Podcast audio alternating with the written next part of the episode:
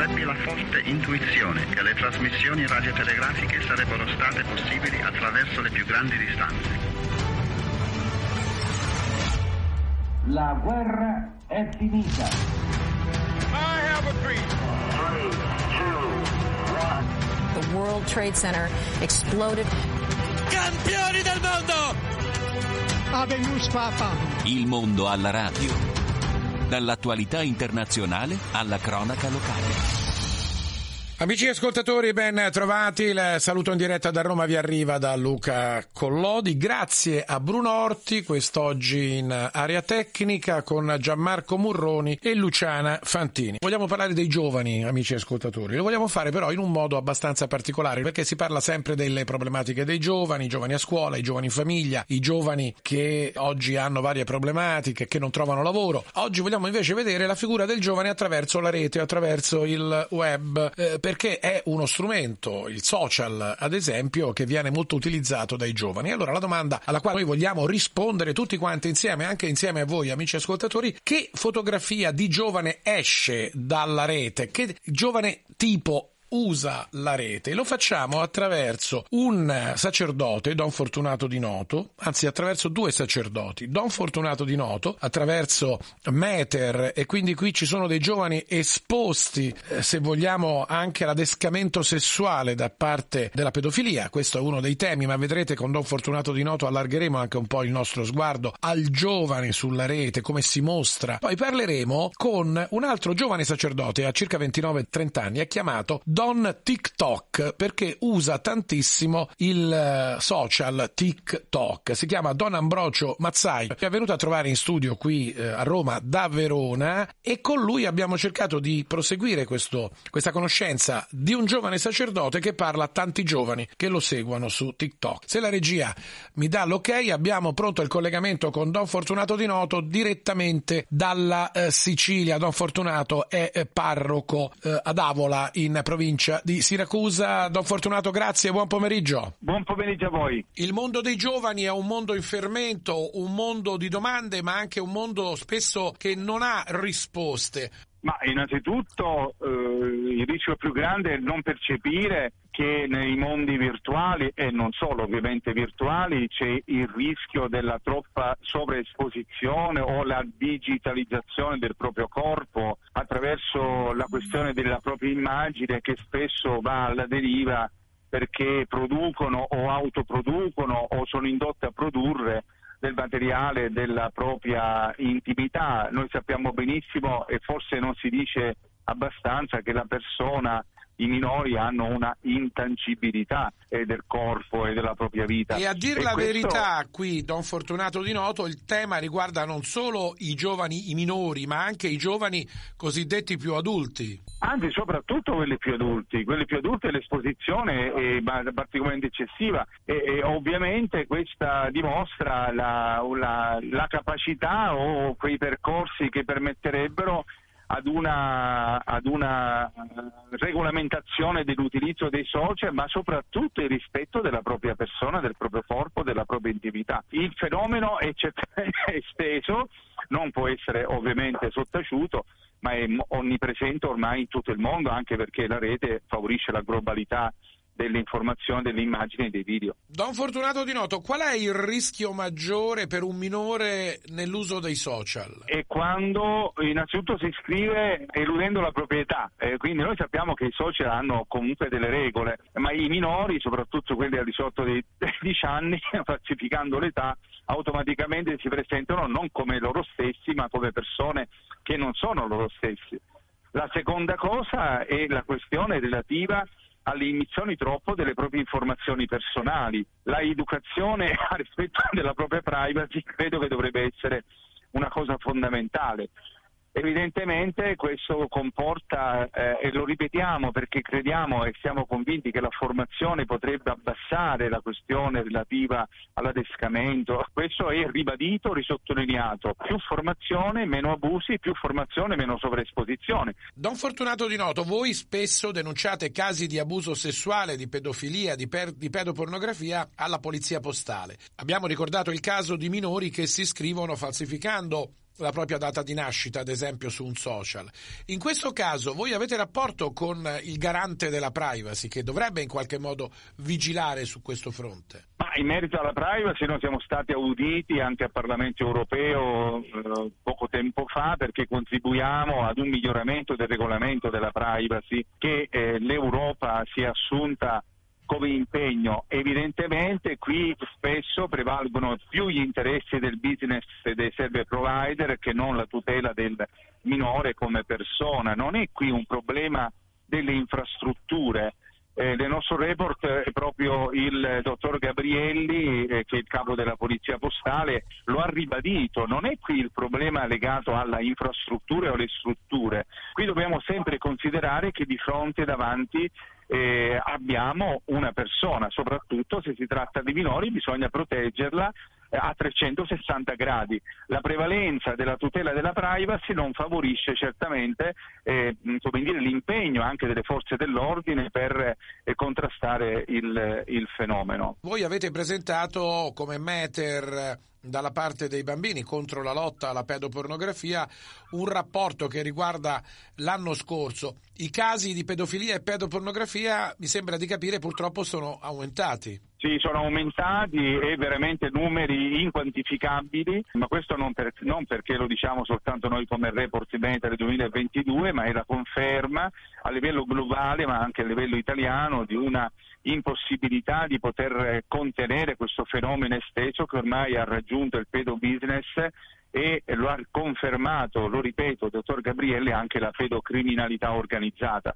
Allora questo è certamente qualcosa che deve essere affrontato a più livelli, a livelli non soltanto educativi, dell'utilizzo dei mezzi di comunicazione che hanno anche una grande opportunità, ma dall'altra parte da un punto di vista preventivo e repressivo nella collaborazione e nel coordinamento internazionale. Il fenomeno è globale e deve essere affrontato globalmente. La criminalità pedofila non usa più le chat ma preferisce altri strumenti della rete. Certo, utilizza ormai i cosiddetti punto RAR che sono dei, delle cartelle compresse che hanno una quantità enorme di materiale video o foto o anche testuale, che vengono ormai eh, allocati in piattaforme a pagamento. Quindi questo significa che i pedopornografi o i pedofili vanno in queste piattaforme, pagano con carte di credito e quindi con circuiti economici che potrebbero essere benissimo controllate e acquistano il prodotto e ce l'hanno direttamente nella propria casella postale.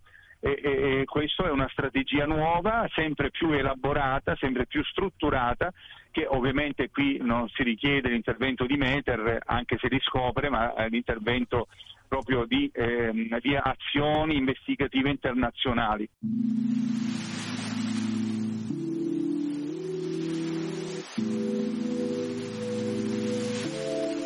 E grazie alla regia e a Don Fortunato Di Noto, noi proseguiamo in questa analisi del mondo giovanile che arriva attraverso l'uso della rete di internet e salutiamo, diamo la parola a Don Ambrogio Mazzai che viene conosciuto come Don TikTok, molto forte sui social e in particolare proprio su questo social TikTok che incontra giovani. Lui stesso è un giovane sacerdote di Verona, 30 anni che parla a giovani che gli fanno anche domande domande sulla fede, domande sulla vita, domande sulla morte. Noi lo salutiamo, lo abbiamo in studio, ci è venuto a trovare. Grazie, Don Ambrogio. Grazie a te Luca di avermi ospitato qui in questa intervista. Don Ambrogio è un giovane sacerdote della diocesi di Verona, grande esperto di digital, di digitale, frequenta TikTok, oltre naturalmente alla sua parrocchia e a tutti gli impegni pastorali. E su TikTok tu incontri tantissimi giovani. È già da due anni che porto avanti questa esperienza su questa piattaforma e che mi ha, devo dire, fatto esplodere come numeri, come audience fin da subito, ma poi è cresciuta molto nel tempo. Adesso mi seguono seguono centinaia di migliaia di, di, persone, soprattutto ragazzi giovani ma anche un po' adulti, e che mi permette di fare dei contenuti talvolta molto molto brevi, a volte ironici o provocatori, che però permettono secondo me di far riflettere le persone che non hanno mai avuto un grande approccio con la vita di fede, con la vita cristiana. E di fatti mi, mi arrivano costantemente tantissime domande di curiosità, di dubbi o anche di approfondimento su alcune cose della fede. Don Ambrogio, tu sei un sacerdote, quanti anni hai? Ho 31 anni. Giovane. Sì. Che rischi ha un sacerdote che si espone come te con tantissimi follower su un social? Allora c'è il rischio di essere magari visti un po' come un personaggio solamente e magari passa in secondo piano il fatto di essere sacerdote, oppure è la cosa che colpisce perché è strano vedere un prete sui social, ma magari dopo c'è questa, questa difficoltà nel dire sì, però un sacerdote fa altre 99 cose, altre attività pastorali che magari non tutte le persone conoscono perché chi, chi mi segue a volte ha fatto la cresima e poi non ha più partecipato alla vita ecclesiale, alla vita comunitaria il tuo social, il tuo essere sui social è un po' una grande parrocchia. È una grande parrocchia, ma è come anche virtuale. Sì, virtuale, ma se vogliamo fare questa immagine è un po' un amo che raccoglie come un'esca eh, le persone che sono attratte magari da questa copertina, da questa diciamo pagina, da questi contenuti, per poi portarle a fare un discorso ulteriore di approfondimento, di mh, mm, riscoperta della propria fede, di crescita personale sicuramente. Questo è il punto, Don Ambrogio. Che valore aggiunto ha un prete, un sacerdote come te che passa non dico molte ore, ma molto tempo sui social. Il valore aggiunto è l'esperienza che ho già fatto come pastore e che posso portare con una minima capacità, diciamo, comunicativa, con anche un modo, se vuoi, che colpisce le persone e l'uditorio, eh, ad entrare in un mondo che per alcuni è ormai un po' perso, è ormai un po' dimenticato, che è un po' anche lo scopo che abbiamo nelle nostre comunità parrocchiali, siamo molto impegnati, dedichiamo molto tempo per l'attività con eh, i giovani, con i ragazzi, nella preparazione ai sacramenti e abbiamo anche lo scopo di far sì che si innamorino della vita comunitaria ecclesiale e che possano continuare a portarla avanti anche dopo la partecipazione ai sacramenti dell'iniziazione, ecco, perché non lasciano poi la strada che hanno intrapreso. Sui social eh, spesso si parla di cose leggere, ci si diverte, fotografie, selfie, si riesce a parlare anche di cose importanti, di cose che impattano sulla vita delle persone? Assolutamente, c'è molta fame, secondo me, di cose profonde, importanti e che permettano di cogliere il senso delle cose che faccio nella mia vita, di farmi delle domande ulteriori che poi sono le domande da sempre dell'uomo che si fa nella sua profondità dell'animo, e però ovviamente non puoi mm, presentarle come una, un lungo discorso teologico, filosofico, razionale, perché evidentemente le persone si annoierebbero anche a fare questo, oppure se uno interessa quel tipo di discorso va in cerca, approfondisce anche per conto suo e il materiale lo trova. E ovviamente il, vi, il veicolo, il modo di comunicare deve essere adeguato al linguaggio proprio della piattaforma, che passa attraverso l'ironia, passa attraverso uh, la narrazione, passa attraverso appunto i linguaggi propri perché hai scelto TikTok che tra l'altro negli ultimi tempi è soggetto anche a valutazioni diciamo geopolitiche abbastanza critiche? È stata una cosa, se vogliamo, non voluta, non cercata grazie a un mio animatore in parrocchia che ha insistito molto affinché usassi questa applicazione e facessi dei video. Eh, in realtà non era mia intenzione utilizzarla, non era neanche mia intenzione utilizzare molti social come diciamo canale di comunicazione, però a, a seguito di questa insistenza se vuoi per la provvidenza del Signore, sono arrivato a usare questa piattaforma e da lì poi le cose sono partite molto molto bene. Che cosa chiedono i tuoi follower? Che cosa ti chiedono? Che domande ti fanno su Dio, sulla Chiesa, sui preti, sulla religione? ci sono le curiosità più, più, semplici sulla vita di un prete, ma un prete va in vacanza, ma un prete può fare questo, può fare quell'altro, ma i preti possono fidanzarsi, anche questa domanda mi chiedono, che magari evidentemente non conoscono il, il valore del, del, celibato per il regno di Dio. Ma poi le domande più comuni eh, sulla vita, per esempio dove vanno i nostri defunti, um, cosa c'è dopo la morte, o le domande anche, ma i miei animali andranno in paradiso oppure no? Le domande di curiosità sul Signore Gesù, perché talvolta ci sono dei pregiudizi, dei luoghi comuni che magari queste persone hanno sentito anche nella cultura popolare, non a catechismo necessariamente, e che vogliono capire se effettivamente sia così. Molte cose anche per dire su gli esorcismi, eh, il diavolo, Satana, ma esiste, ma ci sono persone possedute, ma chi sono gli esorcisti, ma cosa fanno? Perché sono cose che loro vedono nei film e cercano di capire se anche nella realtà siano così. Gli dico, guardate che nella realtà a volte è anche peggio di quello che si vede nei film, purtroppo. Ci sono giovani che poi tornano a trovarti magari cercando un contatto fisico e non soltanto virtuale sui social. Sì, ed è anche la cosa che mi dà più soddisfazione, cioè poter poi incontrare delle persone che attraverso un approccio iniziale hanno deciso di fare un cammino di crescita personale, eh, di accompagnamento spirituale ed è poi il mio scopo finale, cioè non, ha, non mi interessa avere milioni di follower, quello è veramente sopravvalutato, quello che mi interessa è che le persone facciano un cammino o con me, ma meglio ancora anche con i loro parroci, con i loro preti di fiducia e di riferimento a cui io tendenzialmente rimando sempre, perché dico sì, tu ti vergogni di andare dal tuo parroco a chiedere, a disturbarlo, a fargli le domande che fai a me, però anche lui guarda che è disponibile, ha dato la sua vita al Signore e alla Chiesa anche per te e quindi sicuramente non aver paura, fidati di lui, vai da lui. Qual è la domanda più strana che ti possono aver fatto sui social?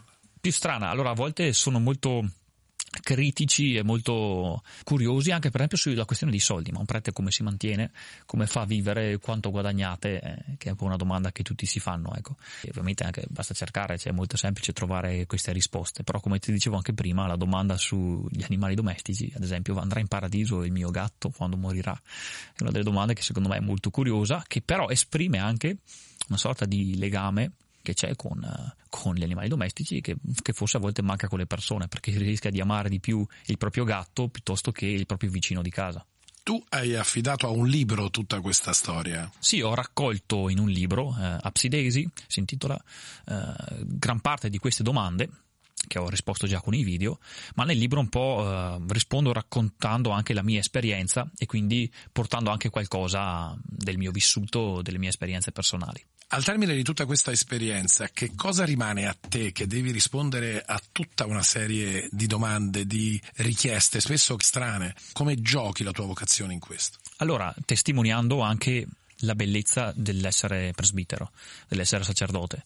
Tante volte si vedono magari preti che sono un po', come dire, forse stanchi, forse hanno perso un po' di entusiasmo oppure hanno talmente tante cose da fare che fanno fatica anche a dedicare del tempo con gratuità, con semplicità alle persone. E, e quindi una persona dice ma se essere prete è così è veramente complicato, difficile, non, non così affascinante. Quindi credo che sia necessario anche da parte mia poter testimoniare anche la bellezza di essere prete nelle esperienze che faccio quotidiane, nel raccontare ciò che vivo e che quindi anche altre persone a partire da questo si interroghino sul futuro della propria vita, su ciò che li può rendere felici, su ciò che è la ricerca vocazionale, che vale anche costantemente per me, perché ogni giorno è una fine, una scelta nel poter portare avanti nel modo migliore possibile questa, questa vocazione che il Signore mi ha donato. Il tuo ruolo di sacerdote è anche fuori dai social? Beh, la maggior parte del tempo ovviamente nelle attività parrocchiali, anche nello studio universitario che sto portando avanti in, questo, in questi periodi, in questi anni, e anche negli incontri um, che faccio nelle parrocchie e soprattutto nelle scuole. In questo periodo sono convocato in tantissime scuole, assemblee di istituto, incontri con i genitori, formazione per eh, studenti, riguardo anche tante problematiche che loro purtroppo vivono come il bullismo, la, anche la, l'assunzione di sostanze stupefacenti e mi chiamano nelle scuole proprio per portare testimonianze, fare formazione affinché queste cose siano un po' evitate. Che giovani trovi sui social? Quali sono i problemi? Qual è il problema, la problematica più forte oggi che incontra un giovane? Solitudine, mancanza di ascolto da parte dei genitori o rapporto difficile con i propri genitori e quindi incapacità di creare relazioni forti anche di amicizia con cui ci possa essere un sostegno nelle difficoltà o anche in momenti di condivisione di gioia. C'è sempre più frammentazione, isolamento, magari si passa anche tante ore a chattarsi gli uni con gli altri o a frequentarsi nei, Uh, quando si gioca online tramite le varie piattaforme, i vari giochi, cioè le persone sono in contatto, hanno una cerchia di persone conoscenti, loro li chiamano amici, ma in realtà gli manca una vera amicizia profonda di, di fiducia, di stima, di confidenza. Ci avviciniamo alla Pasqua. Che idea hanno i giovani della morte e della risurrezione? Su un social come riesci a spiegare questo mistero cristiano? È una bella sfida perché alla morte ci si pensa talvolta quando ci si è vicini. Difficilmente un giovane pensa o ci pensa magari molto saltuariamente al momento della propria morte, al fatto che la vita non, non, dura per sempre. Alcuni mi raccontano invece questo, ma perché hanno visto i loro amici che sono morti, ad esempio, in un incidente stradale. Allora hanno cominciato a farsi delle domande. Perché gli ha toccato da vicino la morte? Altrimenti è difficile che un giovane si faccia questa, questo tipo di domanda, questo tipo di riflessione, ma sicuramente prima o poi torna fuori.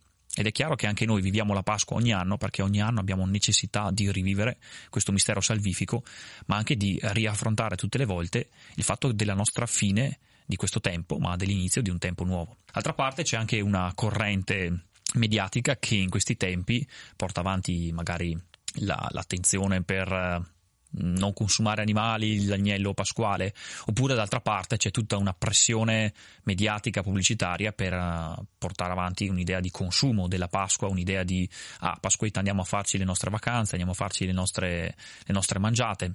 ma si riduce poi la Pasqua semplicemente a una festa, a un momento di poter far ricreativo, ecco, invece ovviamente è qualcosa di più, è il momento centro anche dell'anno liturgico. Qualcuno ha detto che i giovani sono dei bamboccioni. No, non sono bamboccioni, non sono stupidi come qualcuno credono insomma, che siano. È certo che hanno una difficoltà un po' strutturale, che gli viene un po' dalla nascita, dalle esperienze digitali anche che fanno, nel far fatica a prendersi un impegno per il lungo termine, a fare fatica oggi, domani, per un mese intero, per un anno intero, pur di poter raggiungere un obiettivo anche gratificante e realizzante per la propria vita. Sicché loro preferiscono fare piccole esperienze continuative, molto gratificanti sul breve periodo, che non impegna molto nella, nel tempo, nelle risorse, però molto più difficoltà a, impegnarsi a lungo termine, anche sacrificando e rinunciando a qualcosa.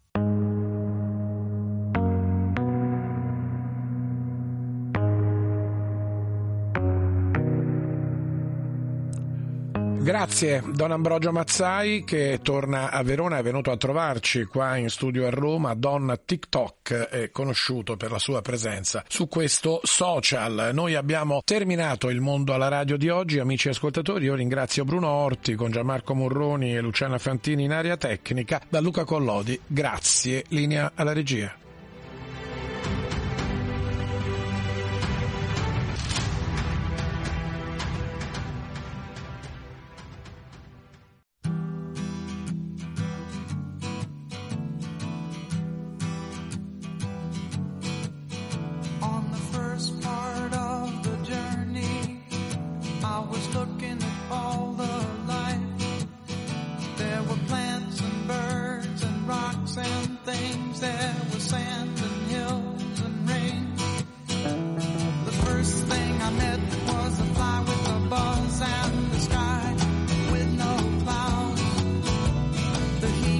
pot.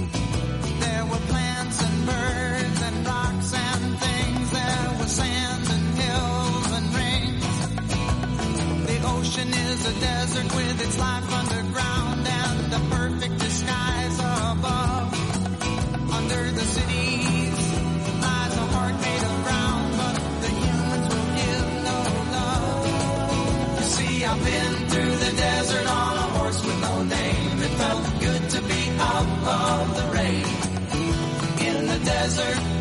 You can't remember your name, cause there ain't no one more to give you no pain.